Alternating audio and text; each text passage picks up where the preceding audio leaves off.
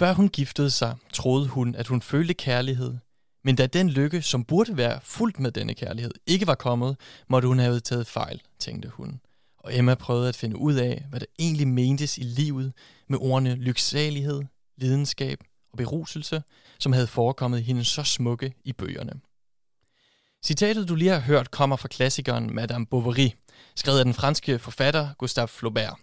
Den udkom i år 1857 og regnes af mange som en af de vigtigste klassikere, der nogensinde er skrevet. Og så alligevel ikke, for da bogen udkom, blev for Flaubert og hans forelægger inden længe kaldt i retten for at fornærme den offentlige moral, krænke de offentlige manerer, altså for at indeholde for meget sex. I retssagen mod Madame Bovary kommer anklageren, en kejserlig advokat, også med et andet ret mystisk og interessant argument, nemlig at bogens forfatter Flaubert ikke skriver med noget slør, men at han giver os naturen i al dens nøgenhed og grusomhed. Men hvordan kan det være farligt og forbudt at skrive naturen og dermed virkeligheden så nøgen, som den virkelig er? Og hvorfor kan beskrivelsen af en enkelt utro kvindes liv vække så meget foragt blandt franskmænd, som jo historisk har været lidt kendt for at udskifte elskere, lige så ofte som andre udskifter tennispartnere? Kan man godt fornemme i teksten, at Flaubert var en sko- og hestefetishist, og hvorfor kom komplicerede han efterfølgende hele sit forsvar med den famøse sætning Madame Bovary c'est moi, Madame Bovary, det er mig.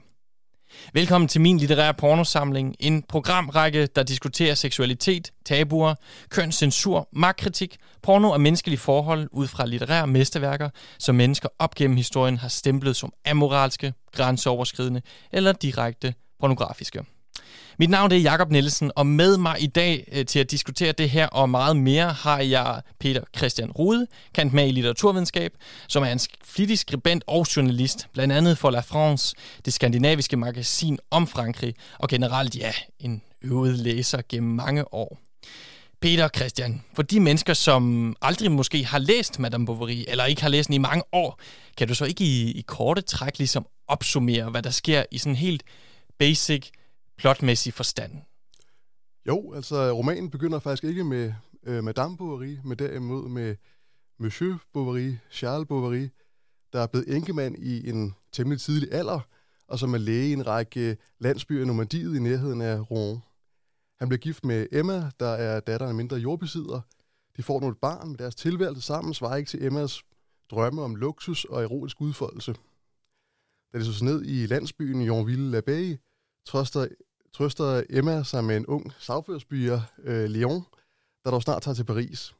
Herefter indleder hun et forhold til den ugifte, koldblodige godsejer øh, Rodolphe, der ender deres forhold bræt, da han snyder hende for en fælles sportrejse. Så vender Leon tilbage, og Emma bliver afhængig af deres elskov. Hun bliver mere og mere uforsigtig, kommer på økonomisk glatis hos lokal handlende, og ender i desperation med at tage sit eget liv med arsenik. Og romanen udspiller sig som nævnt i Jonville Bay. Det er en opdigtet by, der danner ramme for et lettere afstumpet lokalsamfund med et galleri af stupide, kyniske figurer. Den lokale handlende, der er tyk på Emmas de Rute, en kulturradikal apoteker, Ome, der er tættest på familien, foruden Charles, Emmas ægtemand, som selv er en ret øh, middelmodig læge, der er for tykhud til at opdage sin kones utroskab, og som er nødt til at sætte huset på tvangsauktion til sidst. Tak for det, PC. Altså som sagt, øh, man kan vel sige, at det foregår, som du siger, i provinsen. Godt nok et opdigtet by, men er det ikke omkring Normandiet? Altså, hvad jo. plejer man at sige?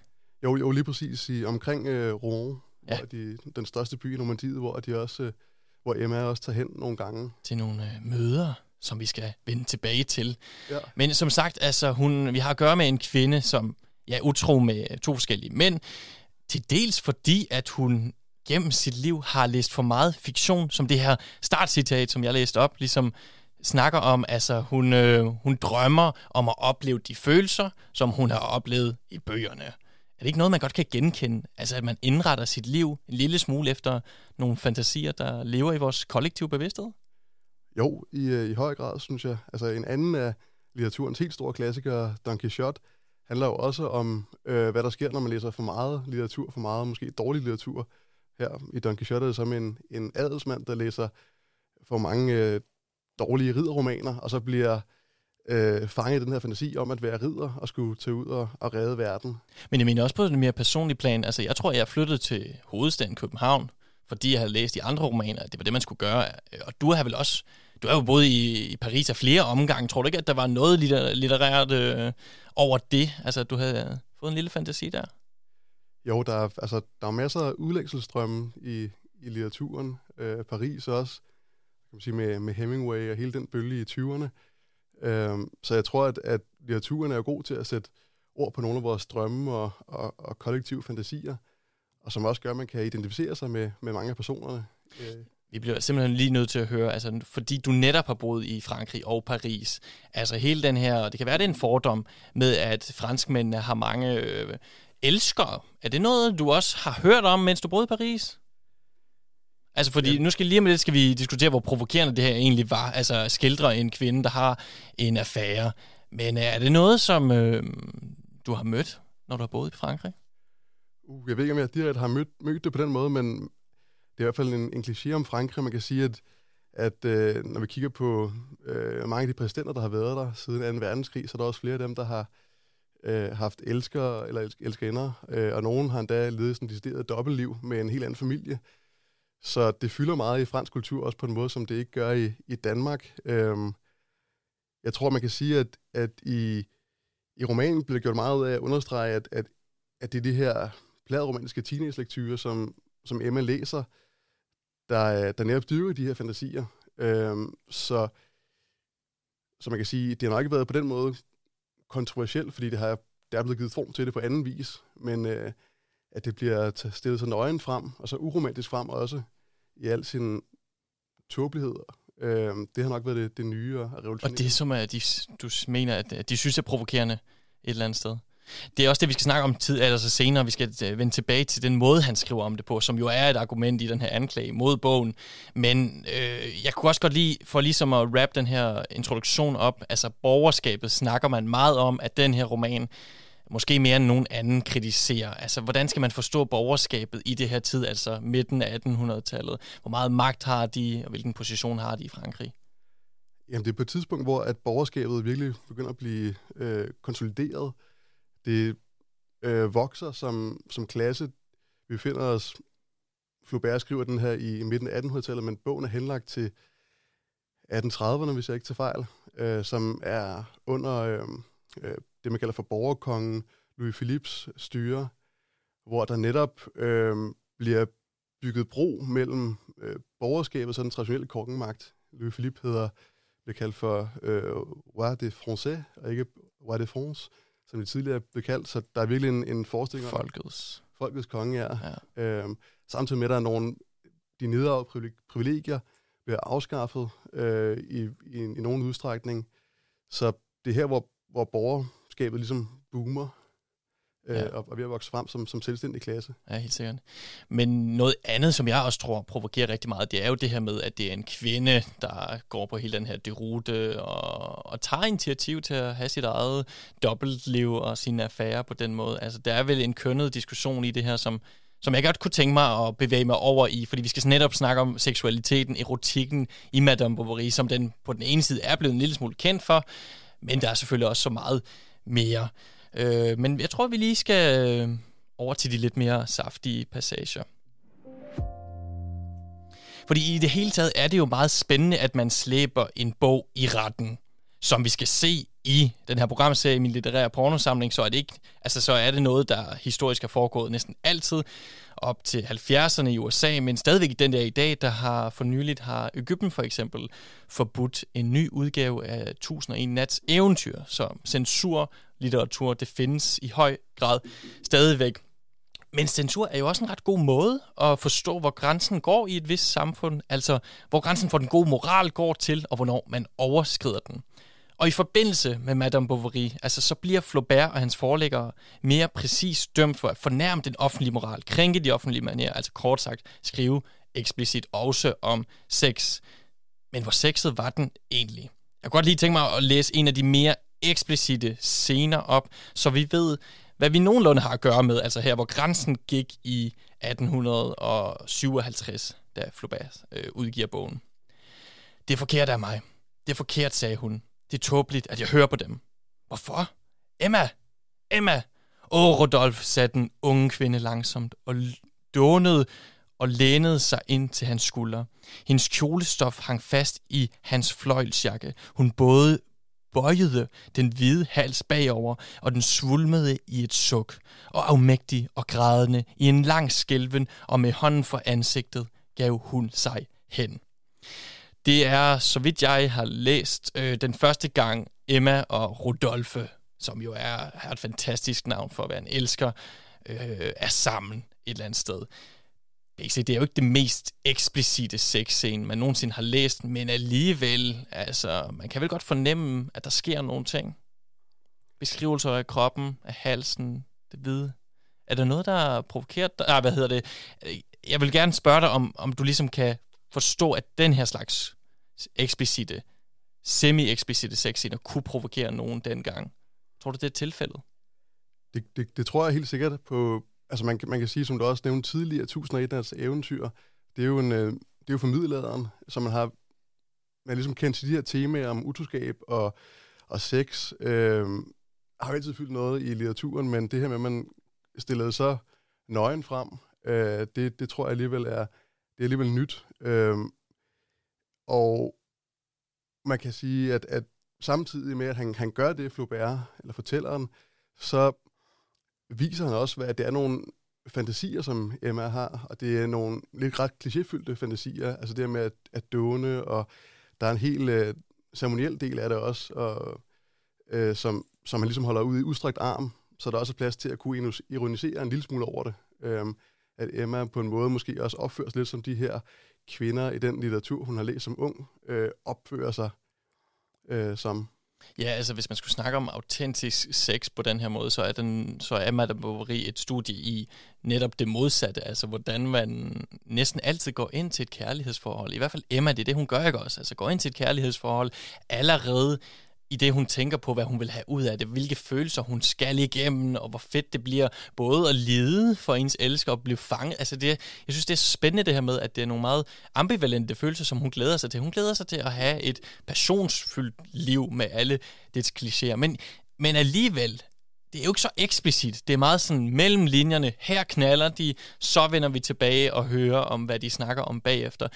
Fordi at allerede tidligere har vi jo en forfatter som Marquis Sat, som jeg måske også skal snakke om i den her programrække, altså som jo er direkte porno, forstået på den måde, at han beskriver, hvordan øh, en bestemt kønsdel leger med en anden kønsdel. Altså det har vel også eksisteret i Frankrig i den læsende offentlighed, men måske, altså det har jo selvfølgelig aldrig nogensinde været på grænsen til at blive legaliseret, forestiller mig. Så jeg tror ikke, det giver mening på en eller anden måde at lave en distinktion mellem hardcore porno, ulovligt, og så mainstream litteratur, som nogle gange bevæger sig på grænsen af, hvad der er moralsk okay.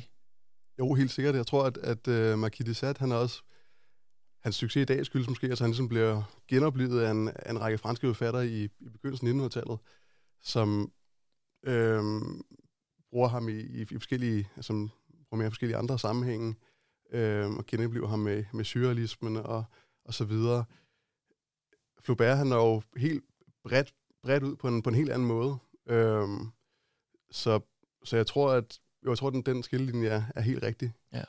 Hvad så med, altså nu, nu tænker jeg, er der noget, der, der ligesom kan ophisse mig som læser 2021 i Madame Bovary? Øh, og jeg tror, hvis der er noget, fordi jeg, jeg blev ikke eksplicit til af at se den der scene for mig. Det tror jeg ikke, jeg er en øvet nok læser, altså til at forestille mig den slags ting. Og det, det er måske bare min. Men jeg tænker det her med, at den måde, vi ligesom får indblik i Emmas tanker og fantasier, det er der sgu et eller andet pornografisk over. Altså som om man er sådan voyeur, som ligesom Flaubert, han giver os adgang til det, der tænder hende. Det synes jeg er det mest pornografiske i den her roman. Og er det ikke en pointe i sig selv et eller andet sted?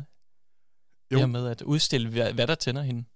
Jo, helt, helt sikkert, at man, øh, det er så meget fortælleteknisk, kan man sige, med det man, det som Flaubert er så kendt for, den her brug af dækket direkte tale øh, på fransk, de lærer direkte libre, som gør, at, at der er, næst, der, er en, øh, der er en meget porøs grænse mellem fortælleren og så karakterens øh, oplevelser, tanker og og handlinger, øh, som gør, at det nogle gange er svært at, at skælne, hvor står fortælleren, hvor begynder øh, MR, som måske også kan skabe den her ironi øh, og have plads den her ambivalens, så man får ligesom en, en adgang til øh, MR's øh, sind. Man betragter hende ikke udefra øh, helt aldeles, man betragter hende heller ikke, det er jo heller ikke en jeg-fortæller-roman, så man får ligesom lov til at se en lidt på afstand, øh, samtidig med at man også deler hendes, øh, hendes syn på verden.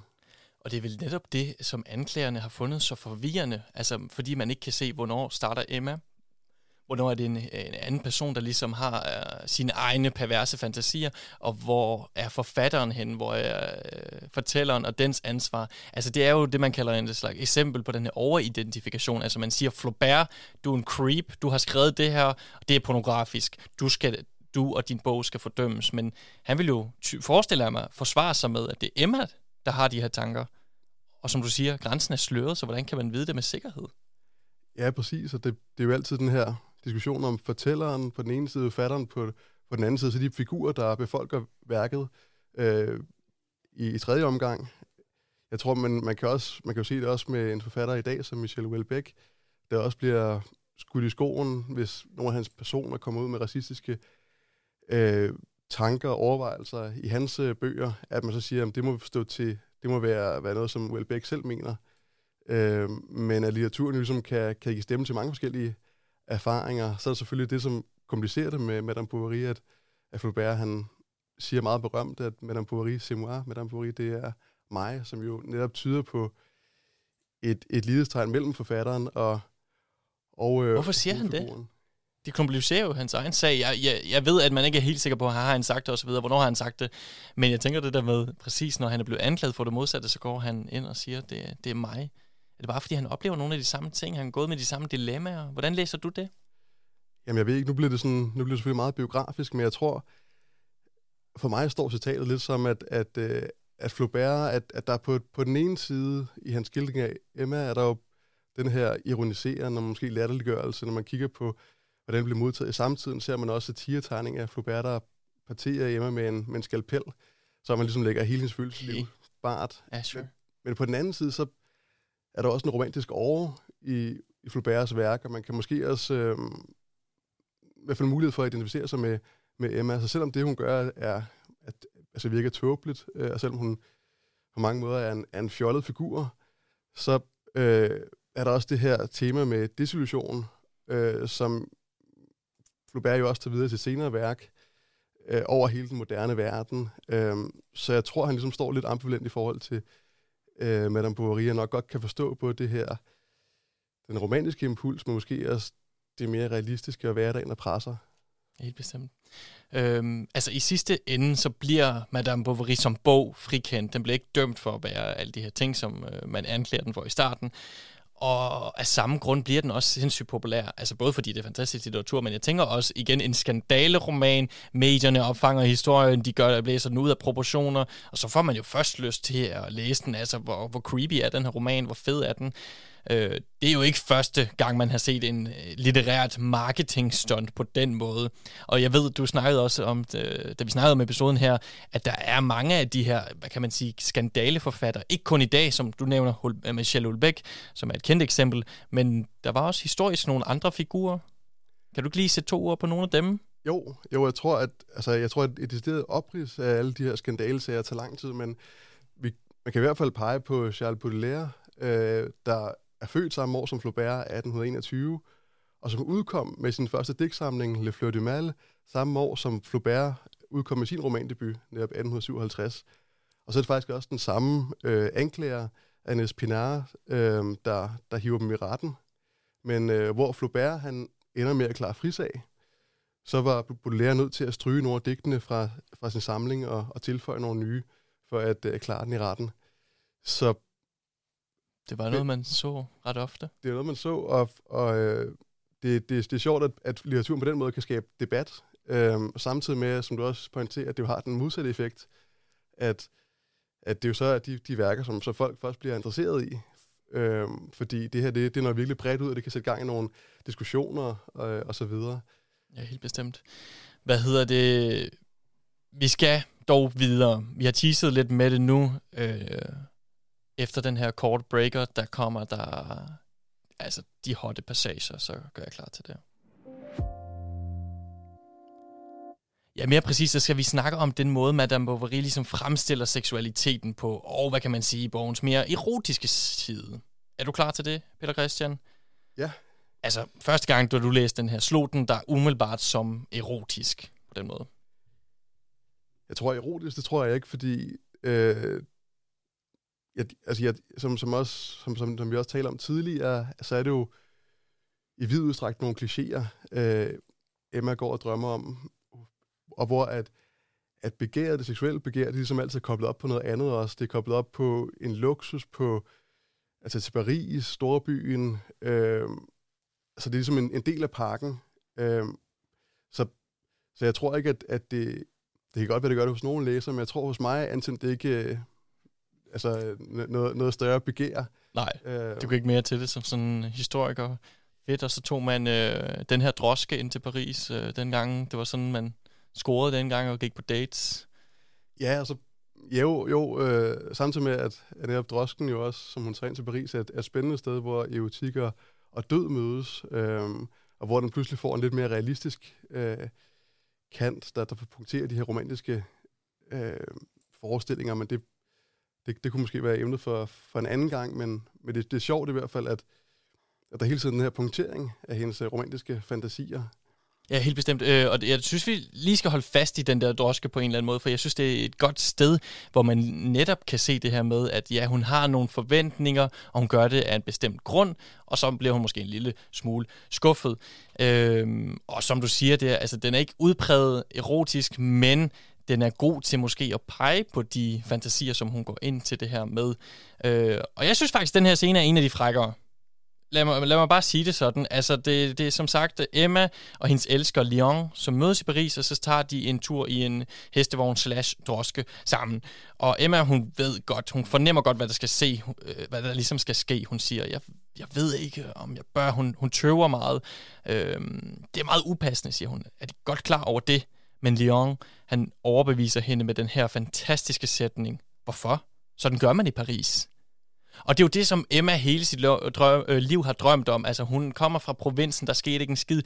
Romanen er også kendt for at beskrive, hvordan mennesker keder sig så meget, at de netop bliver desperate efter at opleve de her ting. Og når han siger, sådan gør man i Paris, jamen, så hopper Emma med op i den her øh, droske, og så tager de sig en tur. Og jeg læser en lille smule øh, mere op. Det er simpelthen øh, droske. Hvad kalder man den, som kører drosken? Øh, ja. En chauffør? chauffør, droskechauffør. Ja, ja. Vedkommende siger, hvor skal den herre hen? Hvor de vil, siger Leon, og skubbede Emma op i vognen. Og så er det, at chaufføren kører rundt op og ned ad parisiske gader, som Flaubert nævner ved navn, og så lige pludselig så stopper han op, men så råber, så kommer der inden fra drosken, som jeg forestiller mig er sådan lukket rundt omkring, man kan ikke se ud eller ind, og så råber han, kør videre, kør videre, du skal ikke stoppe her, du skal køre lige ud, og sådan nogle ting. Altså han blev ved med at sige, blev ved med at fortsætte, og jeg kan ikke lade være med at forestille mig andet, end at de sidder og knaller derinde. Og, og du ved, hele den her, ham der måske kan lytte lidt til det, ved godt, hvad der foregår, har prøvet det før. Leon, som overbeviser hende. Jeg synes bare, at øhm, der var det lidt hemmeligt øh, flirteri. Det kunne jeg godt lide på den måde. Jeg tror også, det er sådan, man har, når man har filmatiseret Madame Bovary, så ligesom hentyder man til netop samme scene. Og det er jo netop det her med Emma, hun forelsker sig i de her klichéer. Altså, tag til Paris, have et stormfuldt, lidt usikkert, hvad hvis der er nogen, der ser os, hører os, finder os øh, frygt, som hun ligesom tænder en lille smule. Øhm, ja, og, og ja, på den måde, så synes jeg bare, at hele den her roman er virkelig god til at, at, at udstille, hvordan fantasien spiller en kæmpe stor rolle. Selvfølgelig, når man skriver erotik. Altså det, det, det er vel også det, der adskiller den hardcore pornografi, hvor man ser noget meget eksplicit, og så erotikken, der leger med de andre elementer rundt om, kan være poetisk på en eller anden måde. Og det er det, vi ser her. Men også, der er jo rigtig meget af det her, som det, du har sagt tidligere, Flaubert, han ironiserer over det, som tænder Emma. Øhm, og jeg vil gerne lige læse et næste citat op. Det er vist efter, at han, øh, hun har været sammen med Rodolphe første gang, hvor hun siger, jeg har en elsker, en elsker. Og hun nød denne tanke, som om det var en ny pubertet. Endelig skulle hun opleve den frygtefulde kærlighed, den feberagtige lykke, som hun fortvivlende havde længtes efter. Da huskede hun inderne i de bøger, hun havde læst, og hele den lyriske herskar af disse ægteskabsbrydende kvinder begyndte at synge i hendes erindring med søsterlige stemmer, som, det fortry- som fortryllede hende. Så igen kan man vel snakke om, at der er noget pornografisk over den der måde, vi kommer ind i Emmas fantasi, vi ser, hvad der sker, og det er i så høj grad bundet sammen af litterære fantasier. Altså, jeg synes du ikke, der er noget paradoxalt over, at Flaubert han både ironiserer over, øh, hvad der tænder hende, og hvor dårlig litteratur hun kan ja, ligesom øh, fortabe sig i, og så at han selv bliver hævet ind i en retssag om samme ting, altså at mennesker, der, der tager det for seriøst, eller sådan... Jo, jo, helt, helt sikkert. Øhm, og man kan sige, der, der vinder han retssagen ved, at, at romanen slutter, som den gør, med at Emma dør. Øhm, så, øhm, så det er jo sådan på et, på et, på et, på et plotmæssigt plan, kan man sige, at han, han så vinder, ikke? Men hvor at, at, at der, hvor det jo i virkeligheden er spændende, der, hvor der sker noget, det er jo langt mere det fortælletekniske, dækket direkte tale, at han på den måde ligesom lægger et slør over, hvem er der, der, der siger hvad, hvem, hvis, hvilket udsagn så for hvis regning. Øhm, men det, det, er helt, det er helt klart skægt, at han sig selv kommer til at deltage i den her debat senere med, med romanen, og viser jo også, at litteraturen ligesom kan forholde sig til virkeligheden og skubber grænser og er noget, der er ude i verden, ja, og ikke er i et vakuum. Ja, helt bestemt.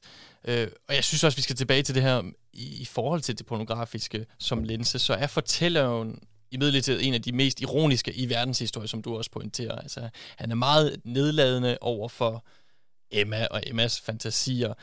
Øh, og jeg synes i det hele taget, tror jeg, jeg er lidt forvirret over det her, kan man godt være en erotisk forfatter, og så samtidig være ironisk. Altså, fordi man må jo indrømme på et eller andet tidspunkt, hvad det er, man tænder på. På den måde er det vel ikke, og det, det tror jeg godt, vi kan blive enige om, det er ikke det, han havde tænkt sig, at det skulle være en erotisk roman som sådan. Men det synes jeg bare var en spændende, øh, om de kan sameksistere og skrive frægt og være ironisk. Jeg tror, jeg tror i hvert fald, man kan sige, at Flaubert jo, han jo ironiserer selvfølgelig, som vi, som vi snakker om, men han er også altid fascineret af det, han ironiserer over. Øh, efter Madame Bovary, så kommer der, så har han en lille sag, der hedder, øh, hvor han har klichéordbogen på dansk, hvor han ligesom går igennem alle de her klichéer, fraser, der dominerer hverdagslivet. Øh, hans sidste roman, Den ufærdige Bovary Picochet, er også en skildring af, hvad kan man sige, menneskeligt dårskab og, og briste illusioner osv. Så, videre. så der er i hvert fald, øh, der, man fornemmer måske både en fascination af, af det hverdagsagtige og det trivielle og de her lidt fjollede fantasier, samtidig med at han også kan hæve sig over og ironisere over dem. Og det tror jeg også måske det, som gør, at, at romanen har et liv. At der er den her spænding. Ja. Ja, fordi han ikke formår at være fuldstændig ironisk og distanceret til sit indhold på den måde. Ja, præcis. Det der også har gjort, at den, den nok har chokeret, fordi øh, hvis der var en, en, en klart moraliserende alvidende fortæller, så havde man ikke de her problemer, så kunne man sige, at det er det, der sker, når man er utro, så, så, så ender man, øh, som, som Emma gør. Øh, hvor ja, det er spændende jo her, netop af den her, hvad sker der egentlig? Ja. Og, og noget andet, som jeg også synes, altså de steder, hvor Flaubert ikke forekommer mig specielt ironisk, det er, når han ligesom i sin skrift name-dropper en masse eksempel efter eksempel øh, på rideudstyr, på sko, øh, hvad kan man sige, en slags fokus på, hvordan skotøj tager sig ud, og rideudstyr i det hele taget. Altså, jeg, jeg ved, at i, i hvad hedder det, forlægget til den danske udgave af Madame Bovary, som for nylig er blevet ud, udgivet, så øh, siger Susanne Brygger, kalder ham en skofetishist. Og det er, det er hører faktisk, altså det giver god mening for Flaubert, han siger selv, han skriver til en veninde på et tidspunkt, at han kunne holde et foredrag om forholdet mellem sko og litteratur. Men altså her, jeg synes det er meget spændende, den her linse om at, at læse det som noget, som han måske tænder på. Det ved man selvfølgelig aldrig, det fortæller han igen, vi skal ikke lave den samme fejl. Flaubert han tænder på det her. Men der er fucking mange, hvad kan man sige, eksempler på, at, at hvad hedder det, at fortælleren zoomer ind på, på sko, især på Emma, som bliver en lille smule fetiseret, ifølge mig, øh, ud fra den her linse. Er der noget, du kan genkende? Også alt med de her hestedetaljer og læder og rideudstyr. Altså første gang øh, Charles og Emma de mødes, så er det, når de bukker sig ned efter den samme ridepisk, som er en oksehudspisk. Er det ikke lidt overdrevet brug af de her ting? Jo, jo jeg tror også, at øh, der, der, er, der er masser af læder, ikke? Øh, jo, og, og, milestalt. Og igen, hele den fantasien om, om varer også, og jeg tror, at, at ja, det, der tror jeg, du, du, du rammer rigtigt, når du siger noget med linse, fordi det er selvfølgelig ikke kun, hvad kan man sige, vi ser gennem Emma som figur, men, men også, at vi lidt ser verden måske igennem hendes øh, lektyrer og hendes fantasier, som, som fortælleren også arbejder med. Så, så, så men, men jeg ved ikke, jeg ved ikke, hvor alvorligt man skal tage det. Nej. Men, men, men jeg synes bare, det er interessant, at vi har så distanceret, så ironisk en fortæller, som har styr på det hele, ja. og så bliver han ved med at fokusere på de her samme ting, og sådan, det slår mig, okay dude, vi har fået at vide, hun har nogle flotte, meget stramme sko, altså det stejler jeg lidt over, det, det lægger jeg mærke til, og så er sådan, hvor ironisk kan det være? Eller måske sted. en fortalelse fra, fra fortælleren. Ja, måske, det er det, jeg ja. lidt fisker efter at få dig til at sige. Men, øh, men okay, et andet spændende punkt, det er jo lidt den her, de her kønsroller, Altså, der er mange forfattere, som har sagt, kaldt Emma Bovary for en mand, med den måde, hun aggressivt går ud og søger sin elsker på, altså den her, hvad kan man sige, øh, proaktivitet i forhold til sit øh, seksuelle liv. Øh, og der er selvfølgelig det hele den her diskussion, kan en mand øh, beskrive en kvindes indre liv osv., altså man kan vel altid mærke, eller det ved jeg ikke, øh, om det er så interessant en diskussion, fordi at Flaubert har gjort det, det, det siger nogle meget spændende ting, som stadigvæk vækker genlyd i, i dag, men i forhold til de her roller, der er der jo sådan lidt handrej over Charles, altså Emmas øh, mand for eksempel. Ret hurtigt så overtager hun økonomien, og men hun er også meget irriteret på Charles, er hun ikke det? Jo, der er i hvert fald et øh, meget, meget ulige forhold mellem dem. Altså, Charles er jo, helt klart blevet beskrevet som ret middelmådig og, og tåbelig, og det går også galt, at han skal praktisere som læge. Øh, man kan meget hurtigt se, at han har en ret begrænset formåen. Emma er så også øh, til dels en, en ret tåbelig figur, men øh, og det ender jo med, at hun, hun styrer økonomien og så videre, men samtidig så ender det også med, at det bliver gældsat og er nødt til at sætte kurser på tvangsaktion. Så, øh, men, men det, det er i hvert fald, der er en sjov dynamik der mellem dem, og man kan se, at, at der er også lidt en, en kraskildring af, af borgerskabet. Øh, den her nye klasse, der, der er jo egentlig øh, ligesom lidt af opflasket på, på både på gamle idéer, men også på, på nye, mere liberale idéer, som hos apotekeren Ome, men som, som virker øh, måske ikke øh, som så de mest reflekterede mennesker, eller som de, altså, det er meget landlig snusfornuft, og småbedrageri og øh, den, den slags dårskab, som også blev udstillet. Så der er ikke, jeg tror på den måde, at der er ikke nogen, der, der undslipper Flauberts kritik. Øh, der er ikke nogen figurer i, i romanen, som, som virkelig fremstår, øh, for mig at se, sympatiske. De er alt sammen øh, korrumperet eller kompromitteret. Øh, ja. Ved hendes mand, øh, Charles, godt, at hun har en affære? Er det eksplicit på den måde? Ikke, ikke som jeg husker det. Nej. Det er, det er mere, altså, ikke, nej, nej. Nej, for jeg mindes også meget, at man igen og igen hører, altså Emma kommer hjem efter at have bollet med Rodolfo ude i skoven, så kommer han hjem, og så siger Charles, manden, ej, hvor ser du godt ud, altså du skinner jo helt et eller andet sted, altså som du siger, kommer til at fremstå meget latterlig, men også sådan, har ingen idé om, hvor hun er henne følelsesmæssigt et eller andet sted da Emma til sidst tager arsenik og begår selvmord, så, hvad hedder det, har hun også skrevet et brev, et afskedsbrev, som hun forbyder ham at læse, øh, men som basically indeholder den her information om, at hun overhovedet er ved at slå sig selv ihjel. Så går altså hendes selvmord var over mange timer, det er meget smerteligt, og Charles han fatter ikke en skid af, hvad der foregår, og det kommer slet ikke til ham at læse det her brev inden tid, inden det næsten er for sent, fordi at han, han er så lydig over for Emma. Jeg synes, det er bare, som du siger, hvis man stiller det op i forhold til borgerskabet, opflasket på nye og gamle idéer, og her har vi så et forhold, hvor hun har taget, eller hun er dominerende på, på mange områder, også sådan følelsesmæssigt, vil jeg sige. Ja, og så, så øh, oven, oven i det, så, så hedder undertitlen til bogen er jo også øh, Livet i provinsen, som jo godt kunne lyde lidt som sådan en idyllisk titel, øh, men Flaubert, der selv var fra opvokset i provinsen, øh, har jo et helt andet, meget, meget kras forhold til det, og, og gør det nærmest sådan en mikrokosmos for nogle af de sådan de, de mest, mindst sympatiske sådan, menneskelige sider. Øh, så, så ja, den her, igen for, for at tale om den her dårskab, og det, det, fylder, det fylder meget.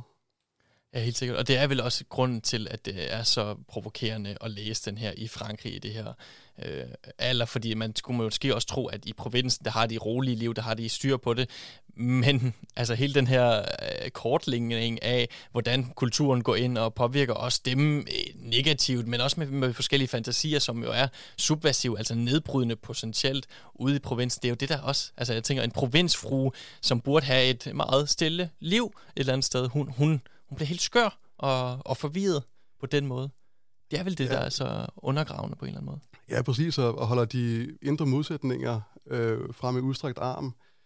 Jeg kommer til at tænke på, i samtiden, da, da Flaubert skriver sin roman, er der også øh, den, den store maler Gustave Courbet, der, øh, der har et stort øh, maleri, som nu er udstillet på Musée d'Orsay, som, hvor, man, hvor man viser en begravelse i Ornon, også ude på landet hvor man netop også ser, at det er, at det er meget mørkt. Det er, det er virkelig sådan døden, det er misæren, der er udstillet øh, uden filter, som ligesom også bringer brangen ud på de her vante forestillinger, vi gør som provinsen og al idealisering. Øh, og som så også øh, mødte meget kritik. Så jeg tror, at der...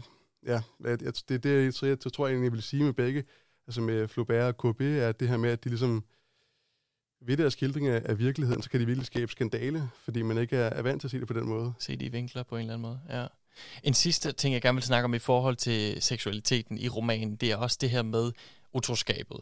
Altså, øhm, jeg tror bare ikke, jeg selv har læst noget før eller siden, som er så god til ligesom at kortlægge de tvivl og de Uh, hvad kan man sige, den indre dialog, jeg kunne forestille mig, at et utro menneske ligesom har med sig selv, inden det gør det, inden det begår utroskab, nu får det til at lyde meget, meget dramatisk, øh, men på den måde er der jo hele det her, altså vores narrativ i vores samfund stadigvæk i dag, det er også det, der gør det så spændende, tror jeg. Altså, at man bliver ved med at læse øh, Madame Bovary, fordi de her dynamikker har jo ikke ændret sig. Man er jo monogam, man fælder sammen i forhold, hvor man aftaler nogle grænser for, hvad man må seksuelt og ikke må, og på den måde, så bliver der jo noget, man kan overskride, og det gør Emma Bovary, og man er suget med ind i alle hendes tvivl og alle de lykkelige omstændigheder. Altså, hun, der er ret mange passager med det her, hvor hun siger, øh, altså får det til at lyde, som om hun har fortjent det. At hun har da lidt under, at Charles er en kæmpe idiot, og ikke kan finde ud af noget som helst, og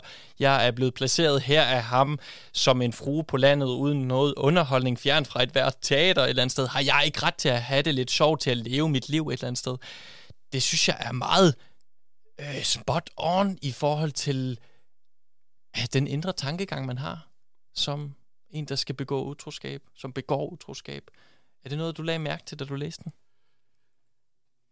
Jo, måske lidt. Jeg tror ikke, øh, det er ikke fyldt helt så meget af min læsning, men, men det er rigtigt nok, der er hele det her tankevivl, man kommer ind i, øh, både før og efter, også hvor man prøver at retfærdiggøre sig selv, er jo ret, øh, ret slående. Øh, og, og jo også virkelig romanens øh, innovation, ikke? at det, at den her adgang til en figurs indre, øh, som bliver udviklet senere, ikke? med i, i, i anden retning af flere forskellige forfattere, øh, som, ja, som, som, som også gør, gør den dragende. Jeg, jeg kan ikke øh, huske specifikt sådan om en utroskab senere, for den måde i litteraturen, men, men der er i hvert fald, hvad kan man sige, hos... Øh, det er til det andet tema, men hvis vi kigger hos, på, på Dostoyevsky, og sådan, som er også meget influeret af, af franske romaner fra den tid, har vi i hvert fald også øh, det her i forbrydelse af straf med en figur, der går hele tiden og tænker over den handling, han har gjort, ved at dræbe et andet menneske, og sådan, hvor det også, det, det føles meget, det er meget tungt at komme igennem, fordi man øh, lidt kommer til at opleve det på egen krop. Ja, sure. Øh, og det er igen den her identifikation med, med figuren. Ja hvad hedder det, Madame Bovary, Emma, hun øh, opbygger lige så stille en gæld. Altså hun kan ikke øh, administrere det her, og ender at gå til Rodolf en sidste gang, opsøge ham, og er sådan, kan vi ikke finde ud af noget? Jeg mangler så også mange frank. Øh, lidt implicit, og det siger fortælleren også, hun ved ikke, hun kan ikke engang se, at hun skal til at prostituere sig, men hun går til Rodolf og, og, og hvad hedder det, med det her tilbud, basically. Han siger, nej, han har ikke pengene, men også fordi han måske er lidt træt af Emma på det her tidspunkt. Det har man i, i hvert fald lidt fornemmelsen af. Men jeg synes bare, det er vildt et eller andet sted at blande hele den her sidste vinkel på det. Altså Emma i økonomisk nød blander kærlighed og penge sammen på den måde. Jeg ved ikke, om jeg vil spørge dig, om det er en kritik på, på borgerskabet det og det år, men jeg synes, det, det er ret interessant, at han, han vælger at koble den vinkel på. Er det noget, du har tænkt over? Ja, man kan i hvert fald sige, at, at prostitutionen er jo et, øh, passer jo ind i den større sådan, øh, par, eller paraply, par, par, paraply af temaer, øh, fordi det også øh, skriver sig ind i den her, hvad kan man sige, hele, altså MS fantasi, eller øh, om kærlighed og erotik er jo også bundet op om luksus og ting og varer og så videre. Så prostitution passer jo meget godt ind i, ind i alt det her. Øhm, at det er jo også på en, på en vis måde en, en tingsliggørelse af menneskelige relationer, og, øhm, og det er nærmest altid bundet op på penge og luksus. Øhm, og måske er sådan en grund til, at hun ligesom vælger Rodolphe, ikke? den her, som ligesom er velhavende. Ja. Øhm. Som har adgang til alle de her fede ting i Paris, altså, og, og ja, i det borgerlige liv et eller andet sted, præcis har pengene til at kunne leve det liv. Ja, præcis. Nu, ja. Peter Christian, her til sidst, der skal vi snakke lidt om øh, bogens stil, netop fordi det hænger meget tæt sammen med altså det, som anklageren af bogen ligesom fandt meget stødende og provokerende og alt for eksplicit. Om Madame Bovary siger man nemlig ofte, at det er en af de mest realistiske bøger, der nogensinde er skrevet. Hvordan skal man forstå det? Altså realisme på den måde? Jamen jeg tror, når det kommer til Madame Bovary, så det bliver det ofte fremhævet, det her store fokus, der er på hverdagen. Øh, på gentagelserne, på det kedelige, på rutinerne, på tomrummet. Øh, Madame Bovary, der kigger ud af vinduet og venter og ser livet passere, men der sker ikke rigtig noget. Øh, og, og her er der også noget, der går tabt, måske i den danske oversættelse, for den franske original gør der hyppigt brug af datidsformen l'imparfait, øh, der på dansk kan oversættes til beskrivende datid. Altså igen understregningen af, at det her, de her hændelser, der sker, det er noget, der sker igen og igen og igen. Det er ikke enkeltstående, der er ikke øh, nogen brud rigtigt, det er bare en kontinuerlig strøm. Øh, og så har vi også at gøre med nogle ret uheroiske figurer. Der er jo ikke nogen typisk held over Madame Bovary, eller nogen af de andre. Øh, men, og der er så, og så en, en ret banal historie i virkeligheden også. Ikke? Altså utroskabet har jo en lang forhistorie i litteraturhistorien. Men så kan man sige, at det er den måde, det ligesom er blevet beskrevet på, øh, den stil og den stilsikkerhed, som Flaubert gør brug af, der stadig kan fingres i dag. Øh. Ja, netop. Altså, det er der mange, der fremhæver netop det der med, at når man læser Flaubert, så forekommer det naturligt, fordi, men, men det er jo en stil, øh, nonetheless, på en eller anden måde. Jeg synes også, det er spændende, at ham med anklager netop siger, at den er for naturen, den er, den er grusom et eller andet sted. Hvorfor har han en mening om et stilspørgsmål på den måde? Altså, har man set det tidligere, at hvad hedder det, man i domstolen har besk- ligesom beskæftiget sig med, hvad forfatter, hvordan forfatter skal skrive i stilomfang? Det, jamen altså, hvad kan man sige, og der, der har vi jo også Baudelaire øh, samtidig med Flaubert, ikke? Altså, øh, som ud fra nogle andre impulser end Flaubert viser, hvordan virkeligheden også så viser den i al sin, sin nøgenhed, al sin grumhed, men, også, men så gør Baudelaire den så også romantisk, hvor Flaubert måske snart holder den ud udstrakt arm. Øhm, der er Courbet, som vi talte om før, omkring samme tid, der også viser virkeligheden på, på helt uheroisk vis, øh, og som også støder, der var det så øh, det franske det kunstakademiet, som, som ligesom afviste ham, men, men jeg tror, der er den her øh, forestilling om, at kunsten, det er noget, der skal være opdragende, moraliserende, det skal det er ligesom kombinationen af det, det gode, det skønne og det sande som så pludselig får en overhaling her i midten af 1800-tallet, vendt mod mere realistiske romaner, og en ny forståelse af, af kunsten, måske også med, med borgerskabets fremkomst. Mm. Ja, og, og det bliver også ofte læst, altså Madame Bovary i sig selv, en, en slags kritik af romantikken. Det er jo netop det, Emma, hun ligesom står for. Altså, hun er den mest romantiske karakter af alle. Altså, hun er jo overdrevet fødes, fødselsladen. Hun besvimer til højre og venstre, og hun bliver syg, ligesom fysisk syg, når det ikke går hendes vej. Altså meget følelsestunge, subjektive romaner, hvor der er meget, som er levende besjælet, altså hvor man næsten hylder de her overdrevne følelser. Og der kan man jo ligesom sige, det er det modsatte her, eller hvad hedder det, gennem fortællerens ironi, bliver der taget afstand til det her. Hun, han viser igen og igen, hvor latterlig Emma hun er, når hun ligesom op, hvad hedder det, beskæftiger sig og forelsker sig i alle de her ting. Og det har jeg et ret godt citat. Jeg synes, det er et af de bedre citater hele øh, romanen, hvor man ligesom ser, hvad... Igen ser man faktisk, hvad Emma hun tænder på, øh, og man ser, hvilke fantasier hun dyrker, både inden fra hende selv. Hun siger nemlig, jeg afskyer banale, helt og af, jeg afskyer banale og afstempede følelser, som dem, man finder i virkeligheden. Hun gider ikke realismen, hun gider ikke virkeligheden, fordi det er for kedeligt et eller andet sted. Hun drømmer jo netop om det andet. Og så ironiserer fortælleren, det handlede kun, og nu snakker han om, om den litteratur, hun forelsker sig i sin ungdom, det handlede kun om kærlighed, elsker, elskerinder, forfulgte kvinder, der dåner i ensom beliggende lysthuse, postilloner, der blev slået ihjel ved hvert postskifte, heste, man skamrider på hver eneste side, mørke skove, urolige hjerter, højtidlige løfter, gråd, tårer og kys, robåd i måneskin, nattergale i buskaget, herre, der er tabre som løver, blide som lam, dydige som ingen mennesker er, altid velklædte og i stand til at udgyde tårer som vand fra krukker. I et halvt år sad den 15-årige Emma og svømmede hen i dette affald fra gamle læsekabinetter. Det synes jeg er en fantastisk måde at indfange hele den her tidsperiode, romantikken og alt det, som Emma, hun... For, altså, det er jo den ene kliché efter den anden. Altså, jeg synes, det er, det, det er virkelig godt fanget på en eller anden måde. Jo, helt, jo, jeg er meget enig. Men jeg tror også, at det er et spørgsmål, som går ud over romantikken.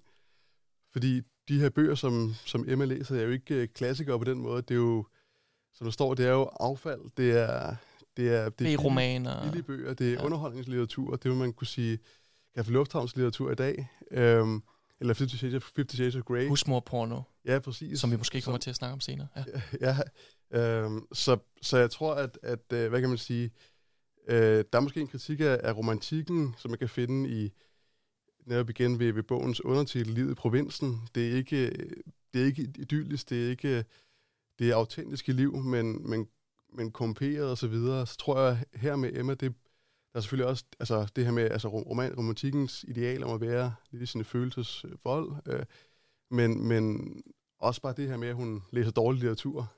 At øh, måske kunne en del af hendes problemer klares ved at, at, gøre, ved at sende nogle bedre bøger i hendes retning. Helt bestemt. Det lyder lidt sådan på forfatteren nogle gange et eller andet sted, for han tror jo også på litteraturen.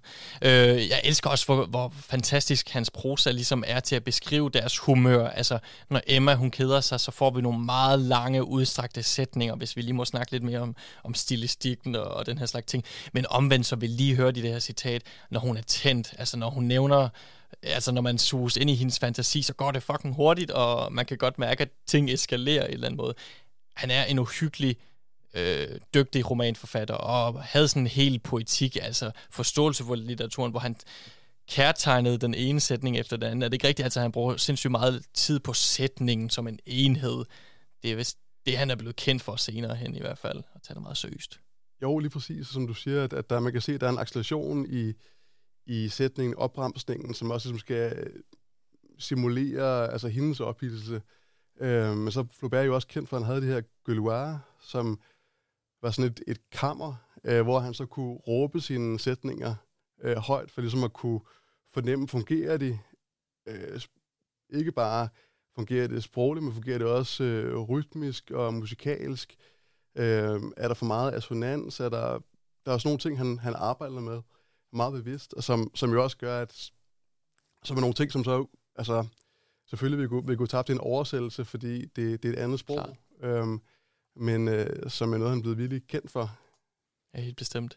Øh, vi ved også noget andet om hans tanker i forhold til at skrive romanen. Netop det her med, at han siger, at den skulle i virkeligheden handle om ingenting. Forstået som, at det skulle ikke være afhængig af noget udefra, bare beskrive virkeligheden, som den er. Det er jo det, der ligesom bagefter også er blevet kendt for, men jeg forestiller mig, altså sådan, jeg prøver bare lige at gå det op fra en tid til en anden, altså romantisk litteratur, eller litteraturen, som er gået forud, der ser vi jo nogle gange de her Deus ex machina, altså en slutning, der kommer ind fra højre benet eller fra Gud for oven, og så ser vi en eller anden random løsning på, hvad hedder det, hele plottets problemstilling et eller andet sted. Det ser vi vel ikke noget af her. Det er vel en slags webcam, der bare optager en masse, og så alligevel ikke. Der er i hvert fald altså med, med webcam, eller den ufiltrerede adgang til virkeligheden, der, der skriver den store franske tænker Roland Barthes, han taler om virkelighedseffekten, øh, som netop er det her med, at en opsamling af i sig selv ligegyldige detaljer, som så giver et indtryk af, at man, øh, kan man sige, øh, man har en adgang til virkeligheden. Øh, Ja, fordi man spørger jo ofte, hvad er meningen med den her passage i bogen, når man så bare ser eller hører et øh, vækkeur, der bare står og tigger et eller andet sted. Ja, hvad er meningen? Og så siger du, den opsamler? Ja, altså, øh, øh bare bruger, gør brug af bruger en, en anden af Flauberts øh, fortællinger, et, et foldet hjerte, hvor at man ser et termometer, øh, og så, eller altså et barometer, men han siger i hvert fald, at, der, at Barts pointe er, at den her ting har ikke rigtig noget at gøre i fortællingen som sådan. Der er ikke nogen narrativ, symbolsk funktion, men den skal simpelthen bare være der for at indikere, at vi har at gøre med noget virkeligt. Øhm, så det, det er ligesom den, den, dens funktion i, øh, i plottet. Mm. Øhm. Og det knytter sig, der sig vel en hel øh, fransk litteraturhistorie til. Altså, der kommer nogle meget kendte, realistiske forfattere bagefter. Er det ikke rigtigt, som også fokuserer meget på det her sociale underklasse, afdækker dem. Det gør det også i andre lande, men specielt Frankrig er vel kendt med Solar. Helt, helt sikkert. Og før Flaubert er der Balzac, der har et helt andet tempo end Flaubert. Han skriver mange af sine romaner på, på få uger, sine mest kendte romaner på få uger, Øhm, og har også en anden ambition, fordi for Balzac så handler det meget om det her med, at hvad kan man sige, at, at oprise borgerskabet som, som en ny øh, klasse, øh, social klasse, og kortlægge det, som så bliver til hans kæmpe værk, La Comédie Humaine, øh, hvor i flere af hans bøger indgår. Så hos Flaubert, der har vi også en realistisk impuls, men vi har også, øh, det handler også meget mere om, om stilen. Jeg tror, at Flaubert handler om, at, at man bare kan, at stilen som i sig selv kan være det, der holder romanen sammen. Det er også for ham, vi har forestillingen om Le mot juste, det rigtige ord, som man kan gå i flere dage prøve at, at, prøve at, øh, for at øh, prøve at finde. Øhm, så efter Flaubert, efter realismen, men samtidig også en aftale til realismen, har vi øh, sådan en som Solar, der har mere at gøre med, med Balzac i virkeligheden, end har at gøre med Flaubert, og som fortsætter Balzacs sociologiske proces, eller projekt med at optegne, øh, hvad sker der øh, i Frankrig under det, det andet øh, kejserdømme, og ja, altså prøve, prøve i virkeligheden at, at fortælle om, om den virkelighed, ikke? Øh, og måske er sådan, der er sådan en politisk impuls. Med Flaubert, så tror jeg, at det er, ja, det, det, er jo, det er jo realistisk, men samtidig så deler han ikke nogle af de sociologiske, politiske... Nej, han beskriver et liv også, ikke også? Ja, altså, præcis. Jo. Med Bovary. PC, vi øh, befinder os desværre i det aller sidste minut, men du skal have mange tak for, at du havde tid og lyst til at komme ind og genopleve Madame Bovary igen sammen med mig. Øh, det var skide hyggeligt. Og så håber jeg bare, at øh, lytterne derude ja, selv giver sig i kast med det og forsøger at lægge mærke til nogle af de detaljer, som vi måske har snakket om i, i dag, men også øh, ja, se om de kan blive tændt af nogle andre områder. Vi er tilbage om en uge øh, med min litterære pornosamling.